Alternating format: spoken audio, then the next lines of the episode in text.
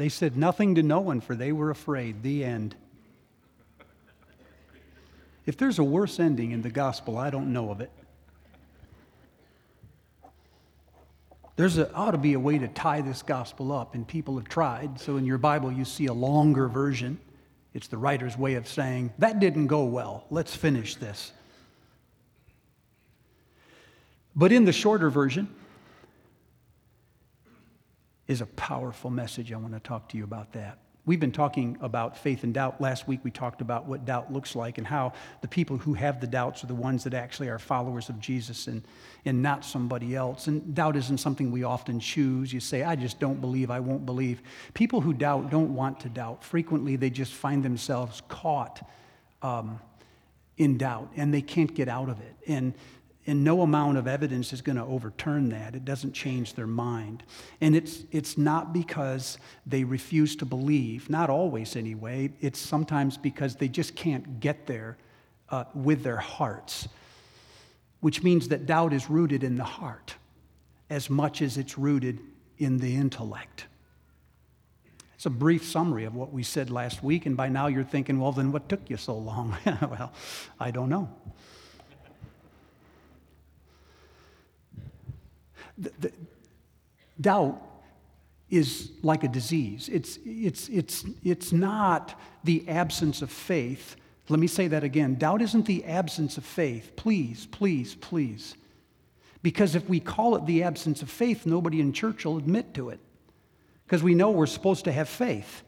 And so the moment you say, well, do you doubt? It's like saying, uh, I don't have faith in that. I don't believe that. And we're afraid because this is a church. You're supposed to believe everything, anything they tell you anyway.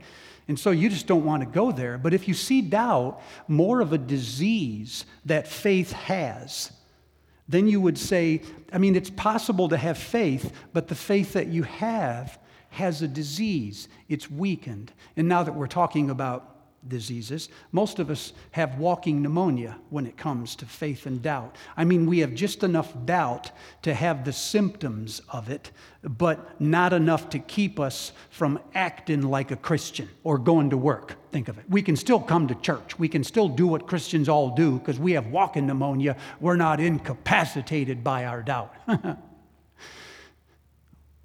Are you with me? I'm already having fun and you look like you're lagging behind. Somebody said I need to tell more jokes at the beginning. I don't have any. And I don't make them up well. So you have to stay with me on this. So if you want to know whether you have doubt, you must never ask yourself, you'll never admit it. Of course, you're a Christian, you wouldn't do that. You have to look for symptoms. Because, like any disease, it has symptoms. And the way to find it is to look at the symptoms and say, what is the cause of those symptoms? Now, one of the symptoms of doubt is fear. The Bible never says, What are you afraid of? Because the Bible, frankly, doesn't care. The Bible is interested more in why you're afraid than in what you're afraid of. It wants to get to the root of your fear. Because until you deal with the root of your fear, you will always find something new to be afraid of. Right now, the top five fears in the country are the fear of flying, the fear of public speaking, the fear of clowns, the fear of intimacy, and the fear of dying, which means more people would rather die than preach. That's how I interpret it anyway. And on some days I would too. On some days, you'd rather I would too. And more people would rather die than be intimate. Now, that's just weird. But you see, until you deal with the root of your fears, you will bounce from one thing to the other because you've not dealt with the disease. And the Bible does not give us an arm length of diseases, it only gives us a couple, and one of them is doubt. It says, in effect, that wherever there is a slight crack in your faith and it goes under pressure, that crack will start coming apart. And as it comes apart, you will become more and more afraid. Now, Here's an example. In uh, Matthew chapter uh, 9 or in Mark chapter 4, Jesus' disciples are in the boat. You know this story. And Jesus is in the boat as well. They're out on the Sea of Galilee. A storm comes up and they look around. And now remember, these guys are fishermen. They've been in boats before. They're used to storms. They know what happens when you don't anchor things quickly. And this one is apparently beyond their ability to anchor it.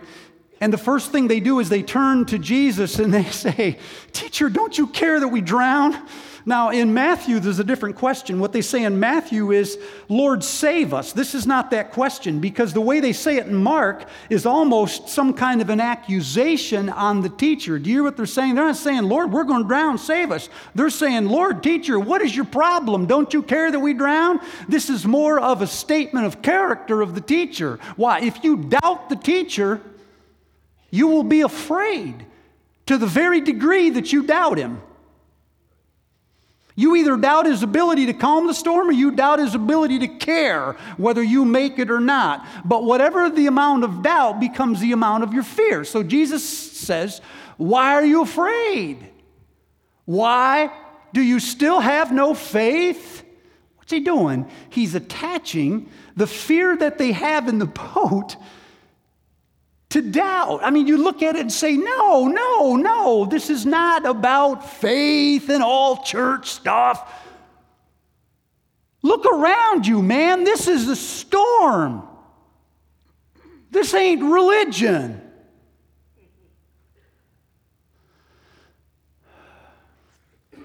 They're afraid. Not only because of their experiences with storms in the past but because up to this point they lack an experience with the one in the boat. Let me say that again. They're afraid because they doubt.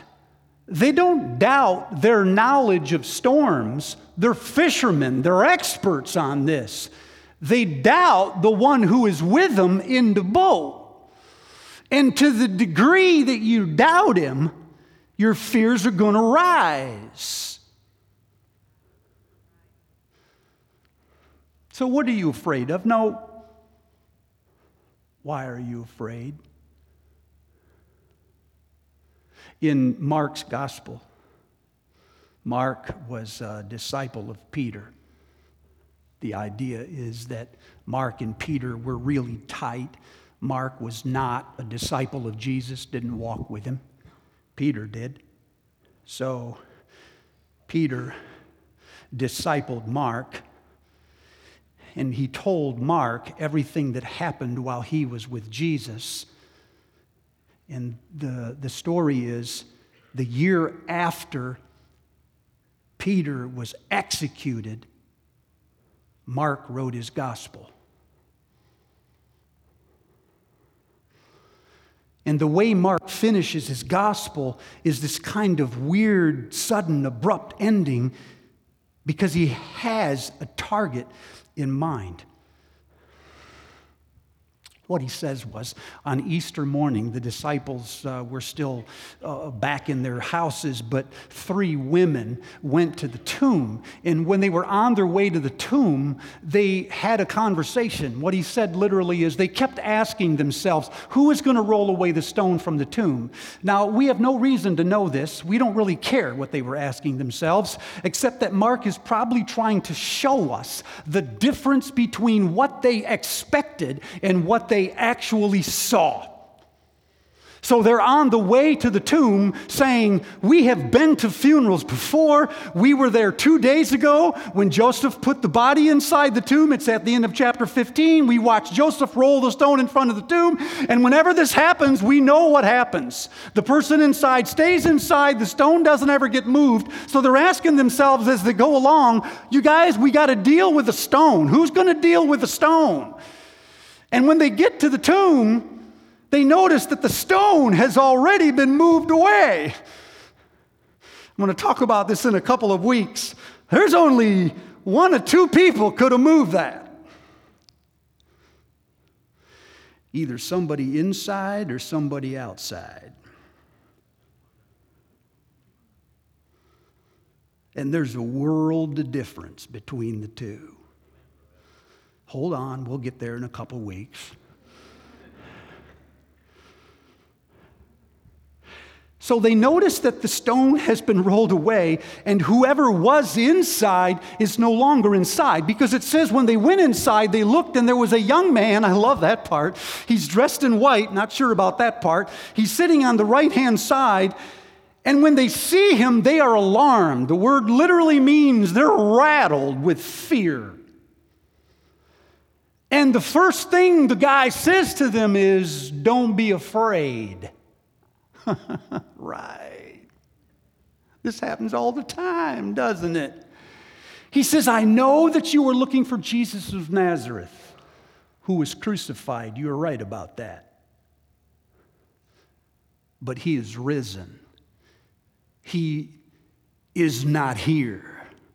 Look at the place where they laid him and then go tell his disciples that he is going ahead of them into Galilee. There they'll see him. And this is the place where Mark just should have said, Somebody sing the benediction. But he doesn't do this.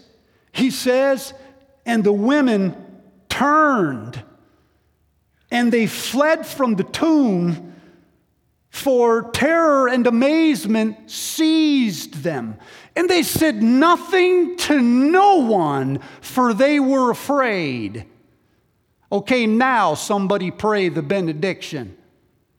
That's an awful ending. I want to pray after that. I say, You pray. You're the one that just ruined the sermon. You pray. So, what you have is you have these disciples, these women rather, going into this tomb, and they go from being shocked, where is the body, to being almost mystified, he's not here, he's out there somewhere, you might run into him, to being caught somewhere between trembling and ecstasy. The word terror is a Greek word that means they are trembling. And the word amazement is the Greek word that means ecstatic. Only when the Greeks use it, they meant they were incapacitated. You were in a trance when you saw something. So you think of yourself in a scary movie, right? You're watching, watching, bam, someone jumps out and you go, ah! It's that moment. The end. This is important. Because most of the time, we have this kind of, you know, victorious ending of how Jesus rose again. And the women went in, they looked, and they went, He's alive! Somebody call Chris Tomlin and have him write a song. This is not what happened. Mark says what happened was they were told not to be afraid, and they left afraid. And he told them, Go tell this to his disciples. And they said nothing to anyone. And they were supposed to believe, but they doubted until the very last minute. Throughout the Gospel of Mark, it is always doubt, doubt, doubt that is in the disciples' way. They are always terrified because they are doubting. Jesus calms the storm, and they're terrified afterwards. right fear wrong timing. Jesus walks on the water, they're terrified. Jesus is walking to Jerusalem. Those who follow him are frightened.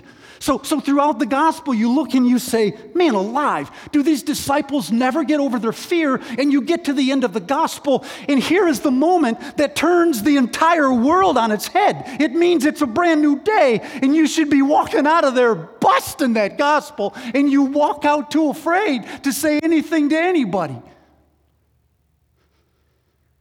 The end.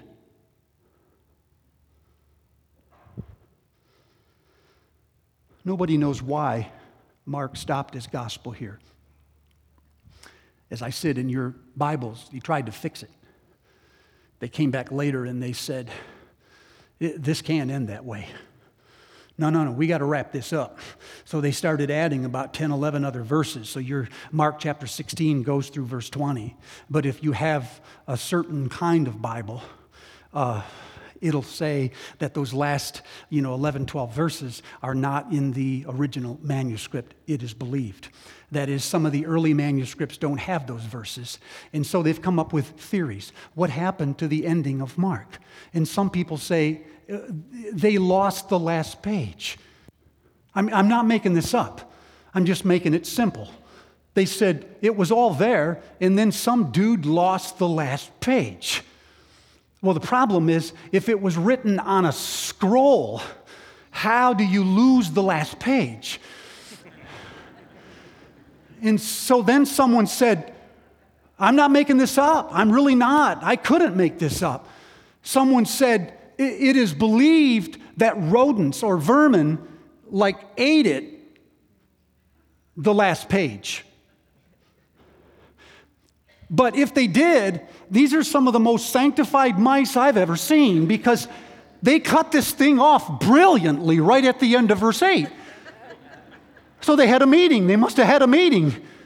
And under the anointing, they just must have said, I think we stop eating here.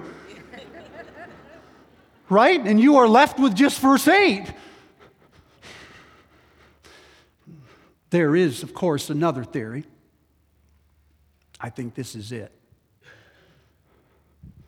It is believed that when Mark wrote his gospel, he wrote it, as I said, the year after Peter was executed. It is believed that the year that the gospel was first read to the church, everybody didn't have their own copies. It was read aloud in little caucuses all over the countryside because there was no church. I mean, you can't think of the church. You guys, please. You can't think of the church in Mark's day as a megachurch with a super dynamic pastor. You have to think of a group of small clusters that are meeting under the radar because they are afraid for their lives. It is believed that when Mark wrote this gospel, the first people to hear it were suffering under the persecution of Nero. Nero was a first century tyrant who was out of his mind. And that's putting it kindly. He was an actor, a bad one, but because he was an emperor and he kept wanting to act, he forced people to go to his plays and tell him how good he was. So it's like, well, it's either you're good or we die. You're great. We love you, man. He persecuted Christians in retaliation for the political power he was losing.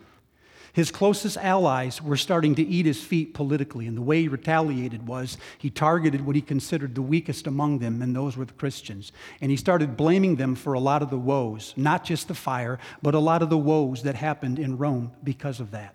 And so, if you look around the world right now, please, please stay with me. If you look around the world right now and you see what ISIS is doing to Christians everywhere, if you see what Boko Haram is doing to Christians in Africa right now, you have a real good picture of what it was like to be a Christian under Nero.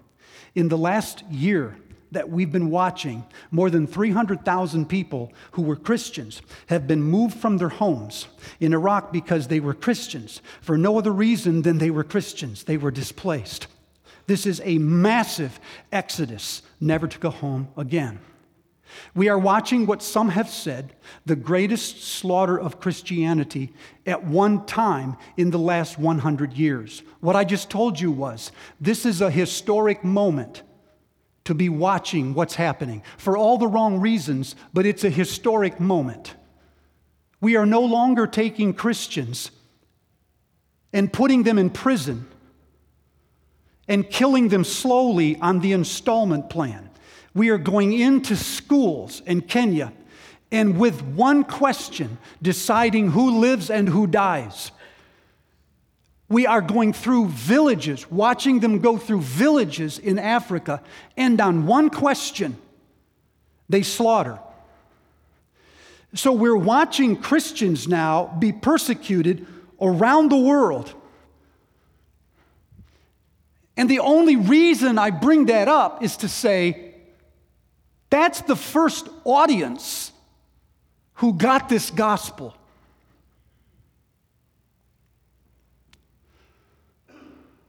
This is America. We don't have that problem. But since I was a child, I have, I have slowly watched what I call a culture of intimidation rise in the America that I grew up in. Um, 20 years ago, Stephen Carter, the Harvard law professor, wrote a book called The Culture of Disbelief. And his point in the book was that it was now unpopular in America to subscribe wholeheartedly to any belief, any religion, particularly Christianity. And that was 20 years ago. And, and from that, you've seen a steady rise of a culture of intimidation. So almost every week, you'll watch some church or some Christian leader be lampooned by the media or by the television to be characterized as either a predator as, or an imbecile. In, in the same media right now who has consistently lampooned Christians are now, just now, coming on the forefront and wondering why Christians are being persecuted around the world.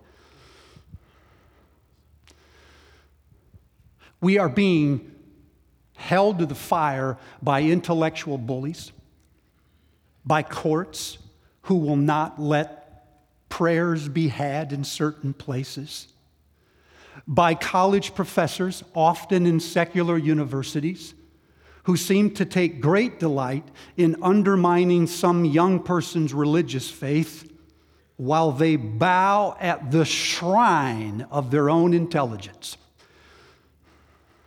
This happens more and more and more. And the only reason I bring this up is to say that while in America we are not being prosecuted or persecuted, we are watching the tensions in our culture get stiffer and stiffer that deal with religion. And I don't know, is it because our country can't decide whether they want to be secular or religious. So, are we a secular country that tries to be religious, or are we really a religious country that's trying to act secular? And so, whenever the subject of religion comes up, there is a stiff resistance to it. I mean, you, I think you know what I'm talking about, don't you? You're not moving. I'm assuming you know what I'm talking about. You go in any other country almost, except the closed ones, and pray with someone, and you can do this in public and just about anywhere. Try doing that in a public place in America, and you feel like you have to pull people aside. Now, the only reason I'm belly aching like this, I know that's how it sounds to you, is that Mark writes his gospel to people like us. And what he seems to say is these women went into the tomb. They were asking themselves, we know how this ends. Who's going to move the stone? And when they got there, the stone had already been moved away. Somebody was loose. They had the resurrection to their back. When they fled from the tomb, they were caught between two fears. One was the fear of the one that just got out of that tomb, and the other one was the fear of the people who would hold them in scrutiny if they said a word. They were caught between two fears. And these women are leaving the tomb with all of the evidence at their back. They are the first witnesses. They are seeing what everyone will see in plain sight if they just live long enough. And they walk out. And they said nothing.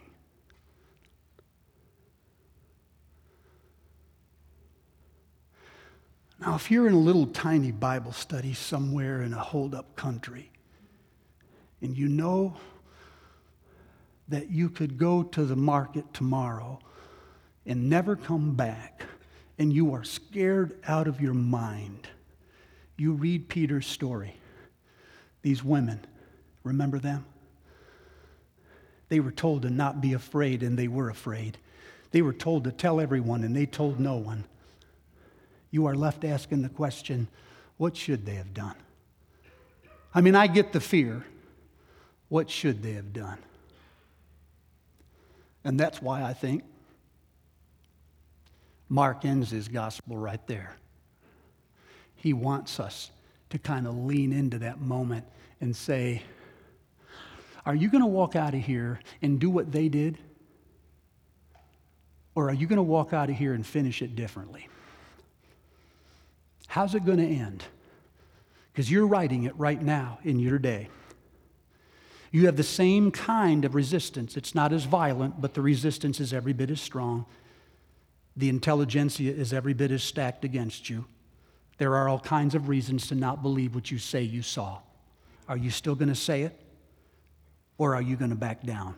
And I guess that's the question that I'm asking us this morning, isn't it? What is it that you still believe that you will not say because of a culture of intimidation?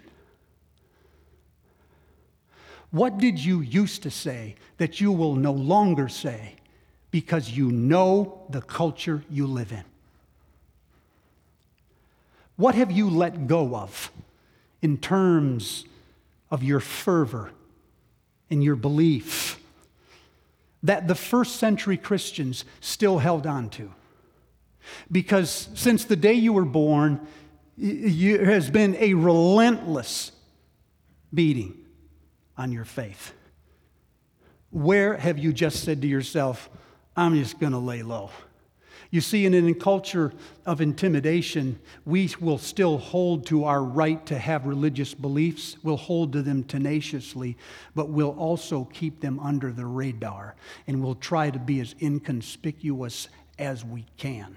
In a culture of intimidation, you will still believe stuff, but you will not try to convince anyone else to believe it because it is, as Newsweek magazine reported, an act of intellectual terror to try to convert someone of another religion.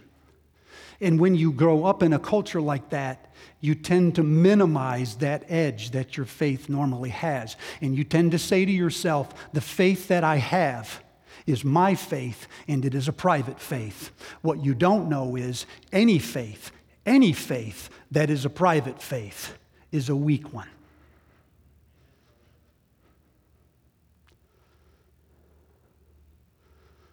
I'm glad it's helping you. It just isn't helping the world. It just isn't helping the world. Now, if you think that I'm here to mount up an army to go out and win a bunch of people for Jesus, I'm not. Peter says in 1 Peter chapter 3 if you should suffer for doing what is good, if you should suffer for doing what is good, do not fear like they fear.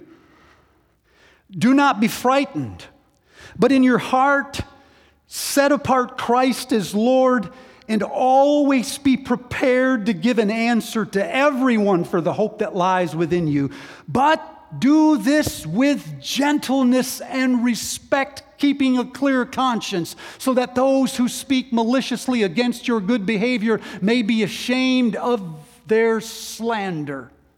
When you go out with a faith that is viral, we go out with a boldness, but we go with an integrity. We have a boldness that says, I can give an answer for the hope that lies within me. So when I am asked, I have a coherent case that I can give that makes sense. And I'm not afraid to say it in the hardest of places. But when I have integrity, it means that I have a lifestyle that's worth imitating. That when people look at my mouth and they look at my life, they line up.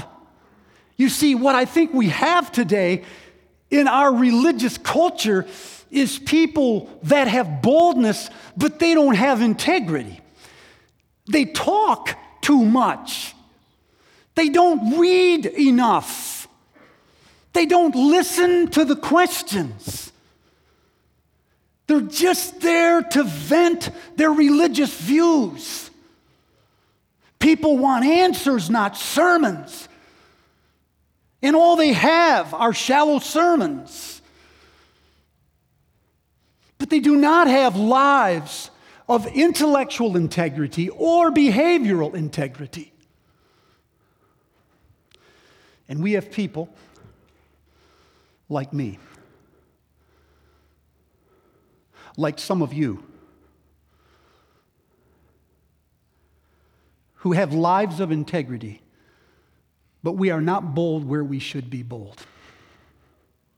I did not say we run people over. I said there are opportunities for a reason for the hope that lies within us, and we are not bold in those places. We have become too personal about a faith that was intended to get loose on the world. So, the call from Peter and the answer to the women is for an army of quiet, peaceful lives of consistency that are conspicuous. They're conspicuous to the rest of the world. And then when they ask, we have an answer. I hear Peter say, Don't be afraid. The one that you thought was dead is alive. The stone that you thought was there has been moved. Peter would go on only six weeks later, six weeks later, to stand in front of the very Jews who intimidated him on the day of Pentecost. You know what he said? He said, Men of Israel, listen to this.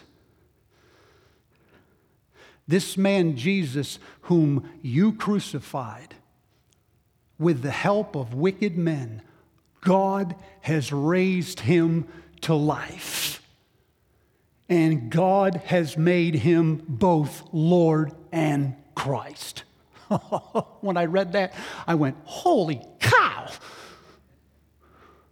Which is Greek for, that's unbelievable. Six weeks after he's caught between two fears. Peter stands up in front of the other fear and says, Let me tell you what God has done. He's not obnoxious, he's not belligerent, he's not pushy, he doesn't even give an invitation. He just says, This is what God has done. We have to deal with this reality. This is the kind of people that God is sending into the world. He then puts his back to the tomb, and with the entire resurrection behind him, he starts saying things that nobody believes, but they will believe in the day when Christ makes everything clear. He starts saying things way in front of the public because he knows he is on the front end of history. He is no longer trailing it. And this is exactly what he's calling us to do. Some of you came this morning and you are too timid. And this is a word from the Lord to say, be bold. There are things that have happened to you and you cannot prove. You want to say them, but you're afraid of the culture. Say them anyway. You can be an unlearned and ignorant person and not be afraid of the intelligentsia. You can have a family with children and still not be afraid of the courts. You can say things that you cannot prove and still end up right. Say them and say them with boldness.